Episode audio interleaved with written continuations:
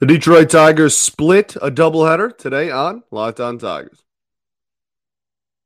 You are Locked On Tigers, your daily Detroit Tigers podcast.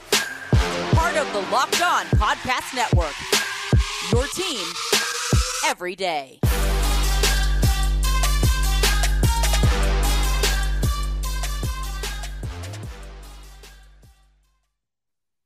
What is up, everybody? Welcome back to another edition of Locked On Tigers. I'm, of course, your host, Scott Bentley. Today is Wednesday, June first. Happy June, everybody. Happy June. Man, this year is flying by. June first, twenty twenty-two. Thank you for making Locked On Tigers your first listen every day. We are free and available wherever you get your podcast. This episode is brought to you by Blue Nile Jewelry.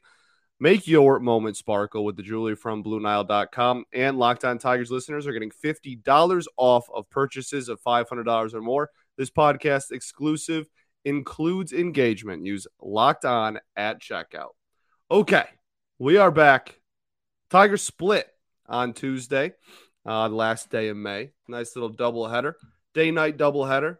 Um, I am a – it's my ruffles and feathers. I am a uh, night game aficionado. I I like night games significantly more than day games.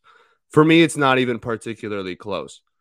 Um, if I have a chance to go to one or the other, there is a zero percent chance I am choosing uh, a day game. We may have even had this conversation before. I'm trying to think.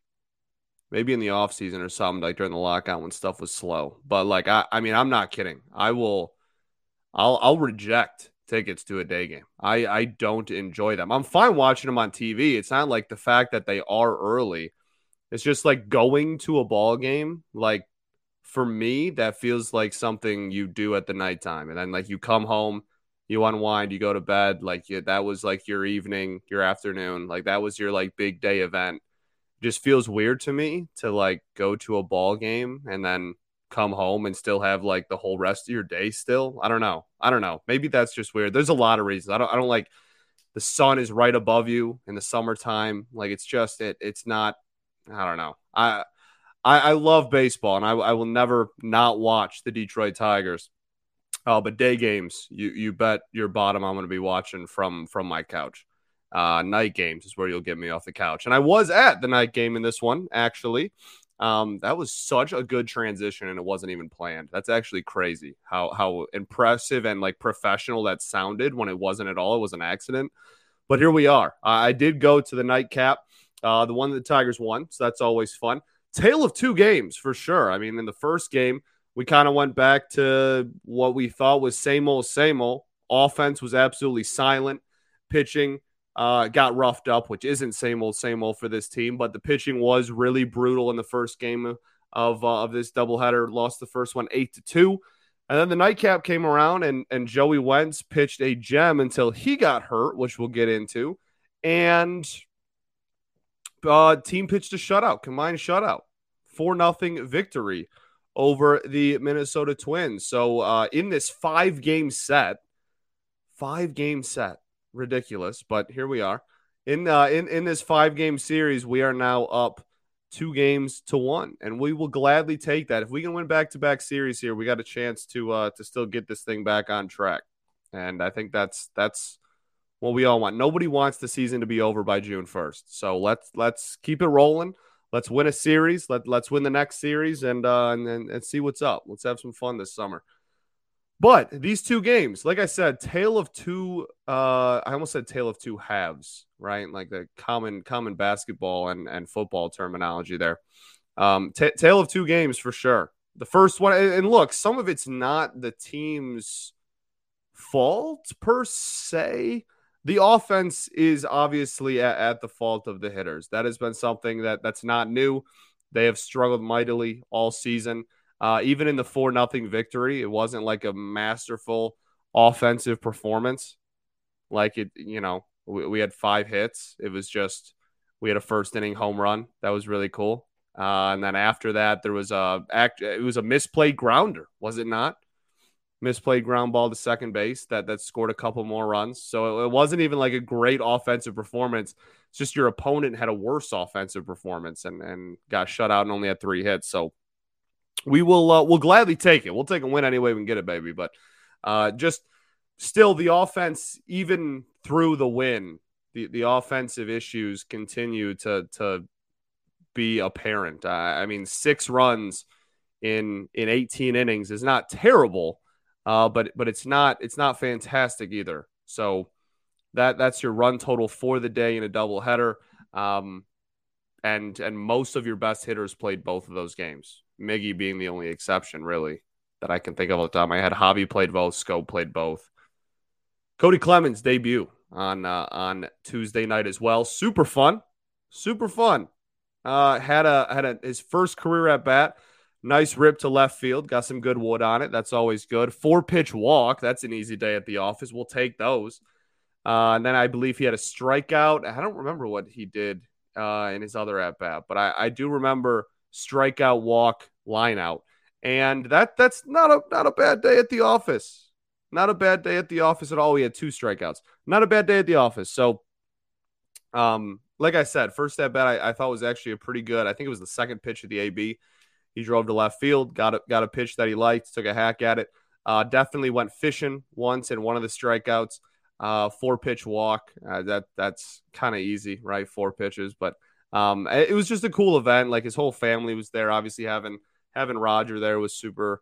Uh, kind of a cool one. They had a whole suite where like the whole family was up there and and standing and jumping around and, and had their phones out. He made a couple of nice defensive plays too. Uh, look, looked pretty looked pretty good in the field at second. And uh, I don't, depending on when you're listening to this, it's already A J Hinch guaranteed that Cody Clemens will start in left field. Left field? Mm, one of the corner outfields. I'm going to say left field, but if I'm wrong, don't don't be mean. Um, I, I he will start in uh, in left on Wednesday, so that's super cool. Getting him some A Bs. Uh, I also liked the lineup in the second game and how they gave Clemens a start at his most natural position, right? Giving him the start at second base, but also keeping Scopey in the lineup. He's been, I know he got off to the terrible start, but he's been one of the best hitters. So keeping him in the lineup while letting Clemens be at, at the position that he's probably most comfortable at is uh, is a really smart move. And I, and I really liked the lineup as a whole in the second game. I, I was I was kind of a I was kind of a big fan of it. Um, and, and how it was constructed. So really solid, really solid. Again, the offense has still had its, its ups and downs, and it was certainly not stellar today by any stretch of the imagination. Uh, but I'm going to gladly take a, a one and one against the division leader at this point, while also already being up in the series. I'm going to gladly take that. So here we are. And we will, I guess we can get to the pitching. Like, again, in the first game, it's not even too terribly much to talk about. Like, Ronny García started a game. And I, I know every, everybody has their their opinion on, on, well, everything. But also on Ronny García. Ronny García, I, I don't think too many people look at him and think that he's some starting pitcher going forward. But I, I don't think the team does either. I think this is a situation of, hey, look, we have five of our opening day starters all on the I L at the same time. On opening day, we had six starting pitchers. We now have one of those six that is healthy. That's preposterous. That's not something you can plan for. And, and, and so Ronny García has to start when we have a doubleheader, and so does Joey Wentz. Because it's a doubleheader. We haven't had a day off in a very long time. We, well, not a very, very long time anymore, but we haven't had a day off in a while, and we also don't have a day off going forward in a little bit. So here we are. You get you get it. You get Ronny García and, and Joey Wentz, and Joey looked good. We'll get to him later on in the show. Um, but you know the interesting thing with Ronny too is that, well, we'll get to it after the break. That that's that was also an unintended tease. I apologize for doing that to you, but we'll, we'll get into this after this because there, Ronnie's start was was kind of weird. Like it was It, it was weird. We'll get to it.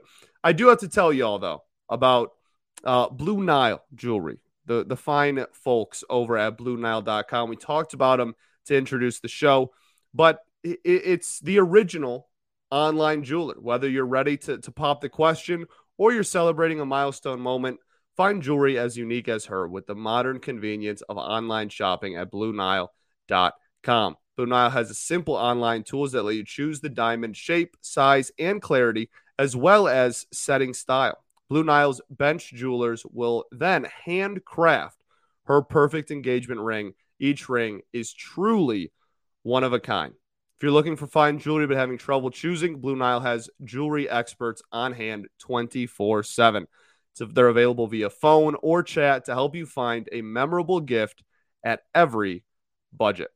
So make your moment sparkle with jewelry from Blue Nile dot com. And Locked On Tigers listeners are getting fifty dollars off of a purchase of five hundred dollars or more. This podcast exclusive includes engagement. So use the code Locked On. That's code Locked On. Plus, every order is insured. It ships free. It arrives in discreet packaging that won't get give away what's inside, so you can shop stress-free and find your forever piece at Blue Nile dot com today.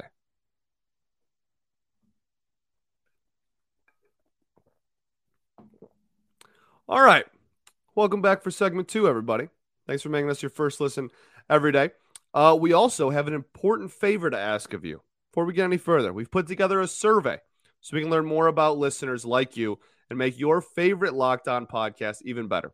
This is your opportunity to tell us what you like, what you don't like about Locked On Podcast as a whole. So go to locked on podcast dot com slash survey right now to get started. It won't take very long, and everyone that completes the survey can qualify for a chance to win one of ten one hundred dollar Ticketmaster gift cards. Go, go to some Tigers games with that money.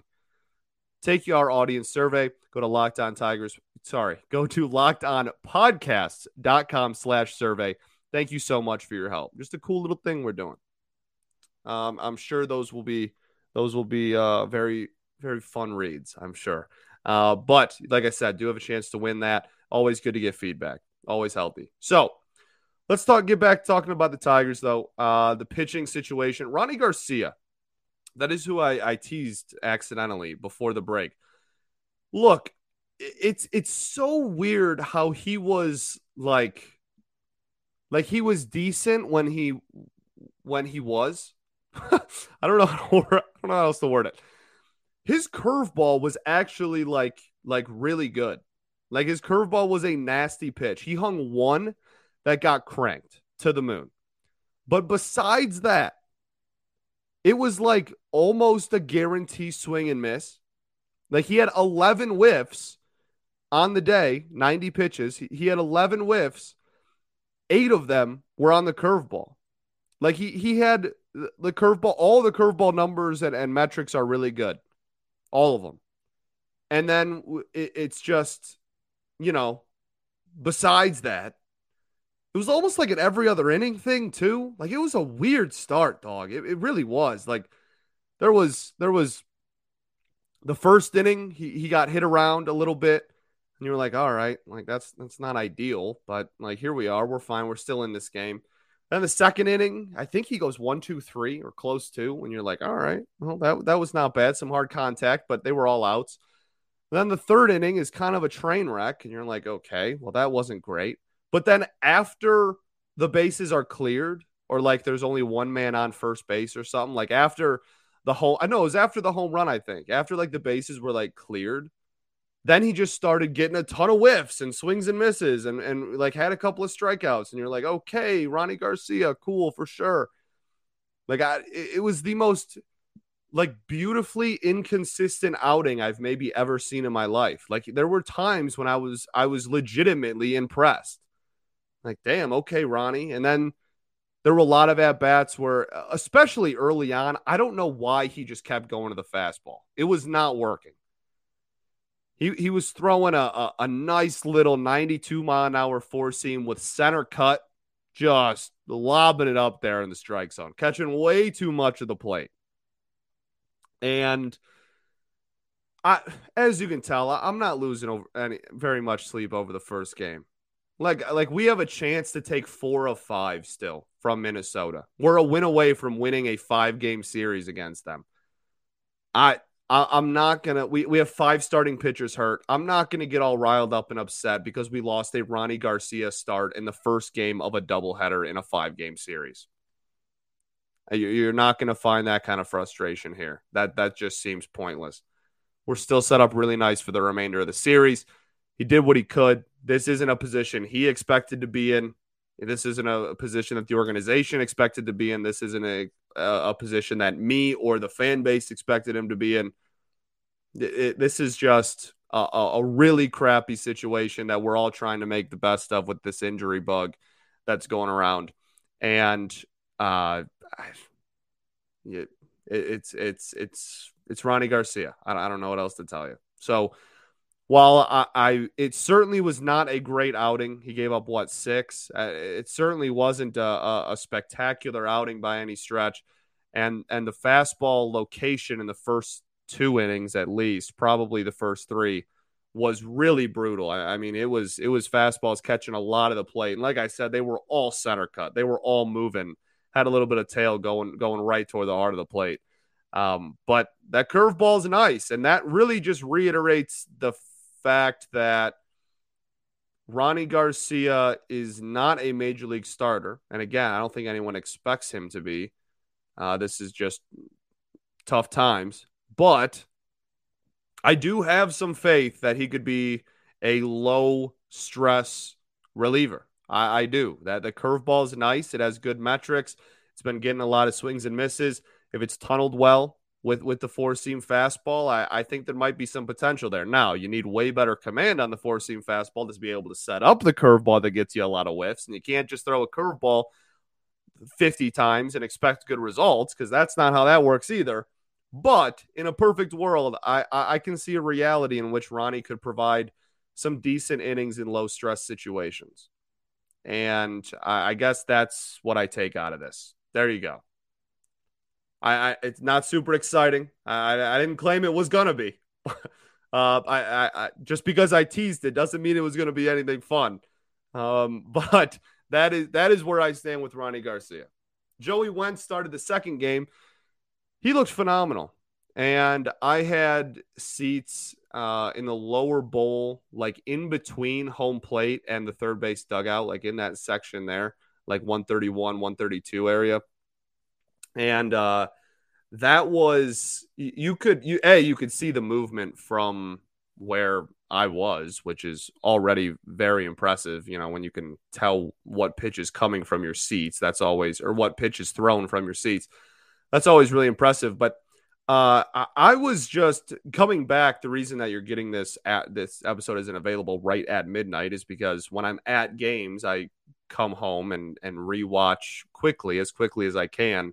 Uh, the pitching performance, as well as some of the key at-bats in the game so that I, I have a better kind of grip of, of what I'm talking about. And uh, I, I think the biggest thing for me with Wentz was, A, right off rip, uh, the velocity got up pretty high. And by the end of the outing, it was in back down to like ninety-one, ninety-two.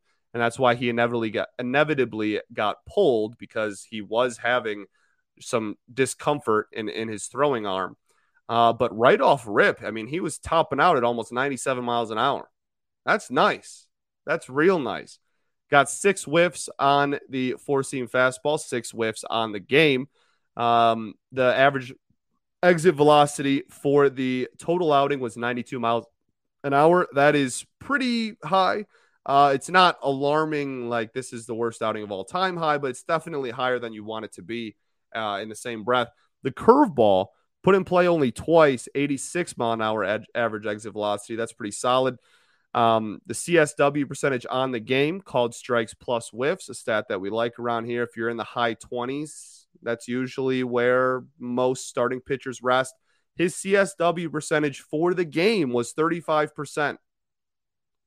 He had nine called strikes and six whiffs on his four-seam fastball. That pitch alone had a forty-four percent C S W percentage. Now, it got hit pretty hard. ninety-three off the bat was the average, and it maxed out at over one hundred. He got ripped a couple of times, but that that's a really good, and, and you know, that's going to happen when you throw sixty-seven percent four seam fastballs. But this is, I, I was a guest on, uh, on Castellani's show um, the other day. And I, that is one of the things that we talked about there is Fetter's development. It is very clear that when you, in your first few starts, you pound the strike zone. That is your job. You will not walk people. You will not beat yourself. You will not put this team in a, you will not put yourself in a position where you have to pitch with runners on base that you put there. Make the hitter beat you. Even the best hitters in the world, six out of ten times, seven out of ten times are getting out. Make them beat you. You, the odds are in your favor, even if you're not hitting your spots that well. So pound the strike zone. And that's exactly what he did, especially with the four-seam fastball. He only threw fifty-one pitches, and thirty-four of them were the four-seam. If that doesn't prove my point, I don't know what else does. thirty, sixty-seven percent, two-thirds of his pitches were four-seam fastballs. Pounded the zone. No, he didn't even throw a single other pitch. He threw a curveball, a cutter, and a changeup in this game. None of even none of those even registered ten pitches. He threw the curveball seven times, the cutter six times, and the changeup four times.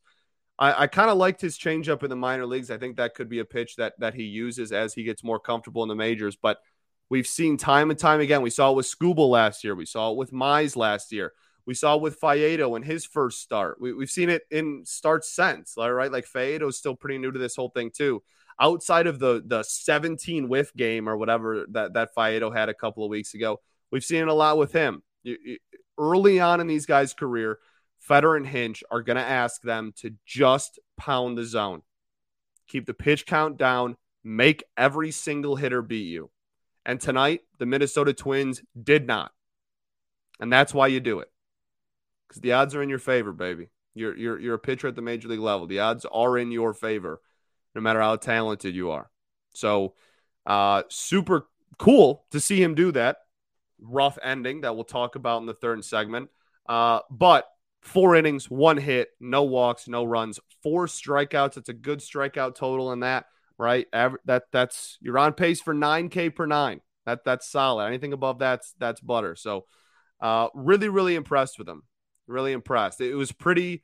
Um, it was pretty on brand, I guess is the phrase I'll say. Like I, I expected that to be the pitch mix and everything because this is his second major league start and who our coaching staff is. Um, but he, he executed, and that's all you can ask for. He executed the game plan and it worked. So shout out to the coaching staff, shout out to Fetter as always, and shout out to Joey Wentz for, for executing that brilliant game plan that they always have. Okay, let's get into uh, some of the other stories from today, some of the bullpen performances, and, of course, we can't get through this show without talking about the injury situation. But first, I got to tell you all about BetOnline. Our partners at BetOnline continue to be the number one source for all your betting needs and sports info. Find all the latest odds, news, and sports developments, including this year's basketball playoffs, Major League Baseball scores, fights, and even next season's N F L futures. Betting BetOnline is your continued source for all your sports wagering information from live betting, playoffs, esports, and more. So head to the website today or use your mobile device to learn about the trends and the action. Bet online, where the game starts.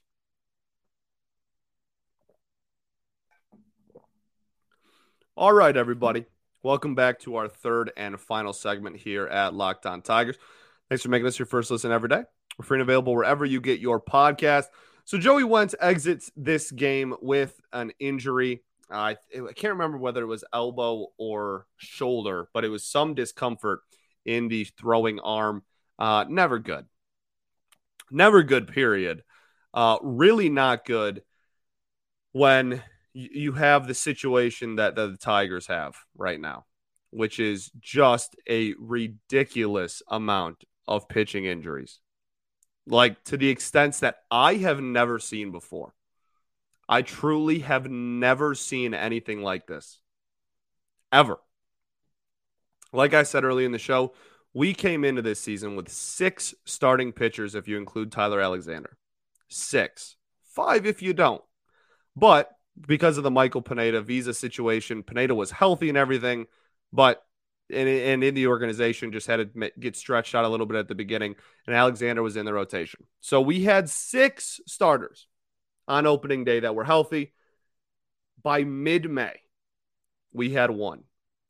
Then Skubal got hit by a liner. We all cried and freaked out. I almost made an emergency episode, but thankfully I didn't uh, because he, he ended up being okay. Thank goodness. So we have one. It's June first now officially as I'm recording this. We have one. One from opening day. The rotation has Bo Brisky, who last year was pitching in Double A. Impressed in spring, impressed a lot in spring, and, and has been pretty solid given where he was and what we're asking him to do here at the major league level so far. Alex Faedo, who started off the season in high single A, and Joey Wentz comes up when you have a double header, and Ronny García is getting spot starts. And yeah, you still got Skubal. We also found out that Casey Mize was moved to the uh, sixty-day I L. Uh, it was pointed out to me after I, when I first got the notification, I was like, oh, well, that sucks. But it was pointed out to me uh, by a few different people that uh, he he today was the forty-fifth day that he was on the I L already.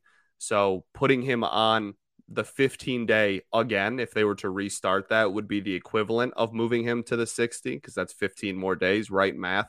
So uh, that that's pretty expected and makes a ton of sense for them to move him to the sixty. When you move someone to the sixty, you can also remove them from the forty-man, uh, which is a big thing. And I think the other reason why they did it, because Will Vest is back, and they did not have to kick anyone off the uh, the forty-man roster in order to make room for him. So uh, I think that's probably why. Now, that all being said, I don't have very much faith uh, that Casey Mize will be ready in fifteen days. I don't know. I'm not him. I'm not his trainer. I'm not down there in Florida.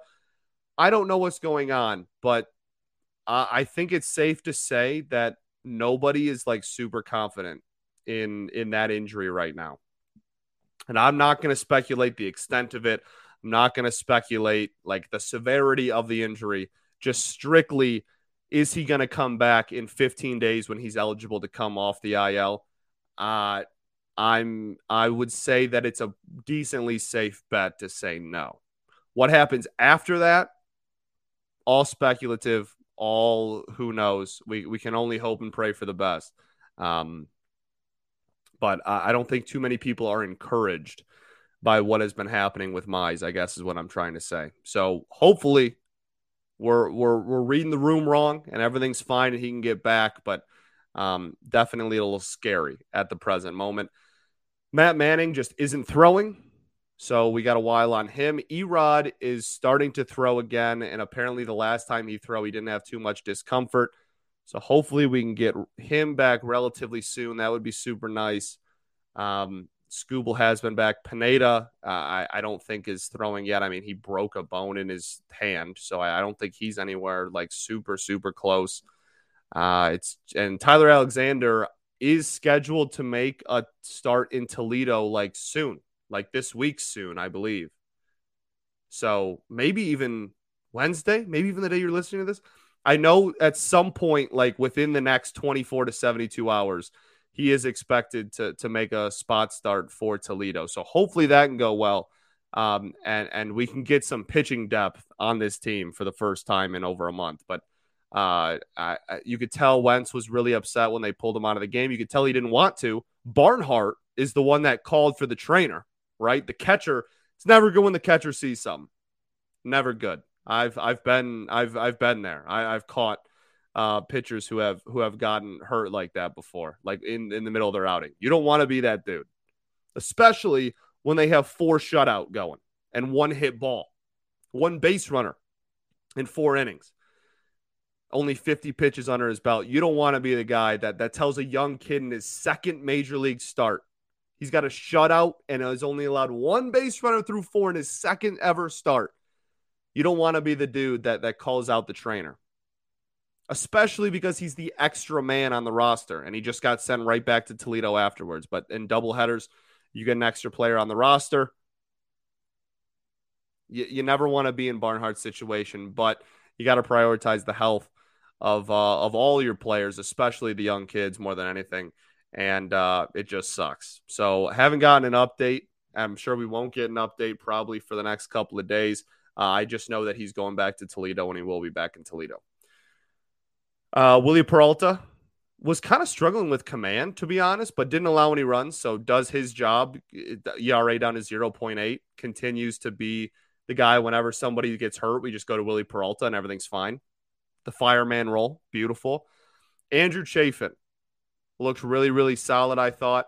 And Jason Foley legitimately pitched one of the best innings I think I've ever seen him pitch. He looked fantastic. And he looked fantastic in the seats. And then I came home and watched his inning, and it was the best eight pitches I think he's ever thrown in, in order, in sequence, in his entire life. Only had one hit, but hit every single spot. Seven of eight were strikes.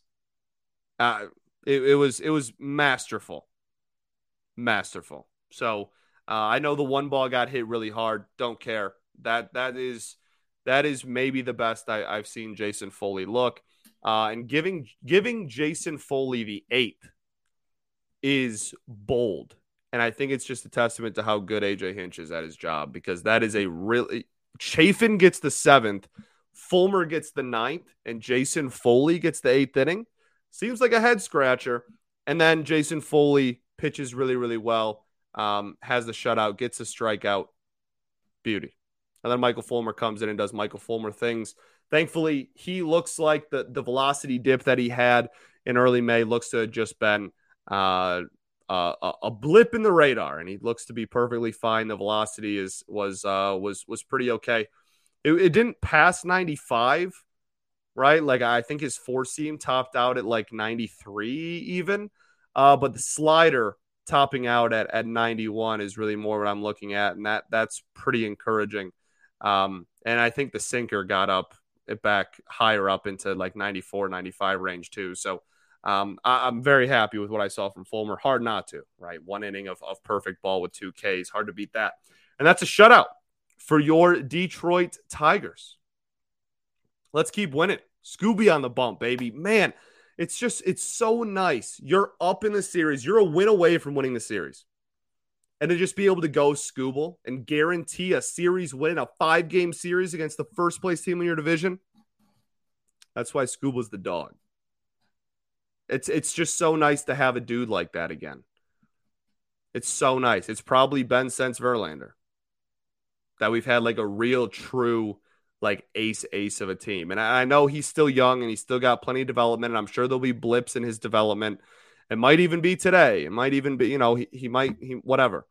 But there, it's the first time in, in years that no matter what the situation is, when this specific guy is on the mound, I feel like we're going to win that day.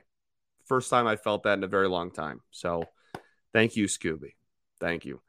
That's all I got for you. Thanks for making Locked On Tigers your first listen every day. Now make your second listen to Locked On M L B podcast. Host Paul Francis Sullivan brings humor, passion, and his unique perspective on every team and the biggest stories from around the league. Follow the number one daily league-wide podcast, Locked On M L B, on the Odyssey app, YouTube, or wherever you get your podcast, just like us, baby. I think that's all I got. Let's go win a series, man. Let's go win a series against the first-place team in this division. Let's go win a series and, and set yourself up. If you win, if you win today, if you win Wednesday, you get to set yourself up to take four of five from the first place team in your division. So let's do that. Let's go win today. Why not us, baby? Why not us? I can't wait to watch Scooby. And uh, I'll be back with you tomorrow. As always, dog. Peace and love. Going to therapy's dope. I'll catch you all then. Go Tigers.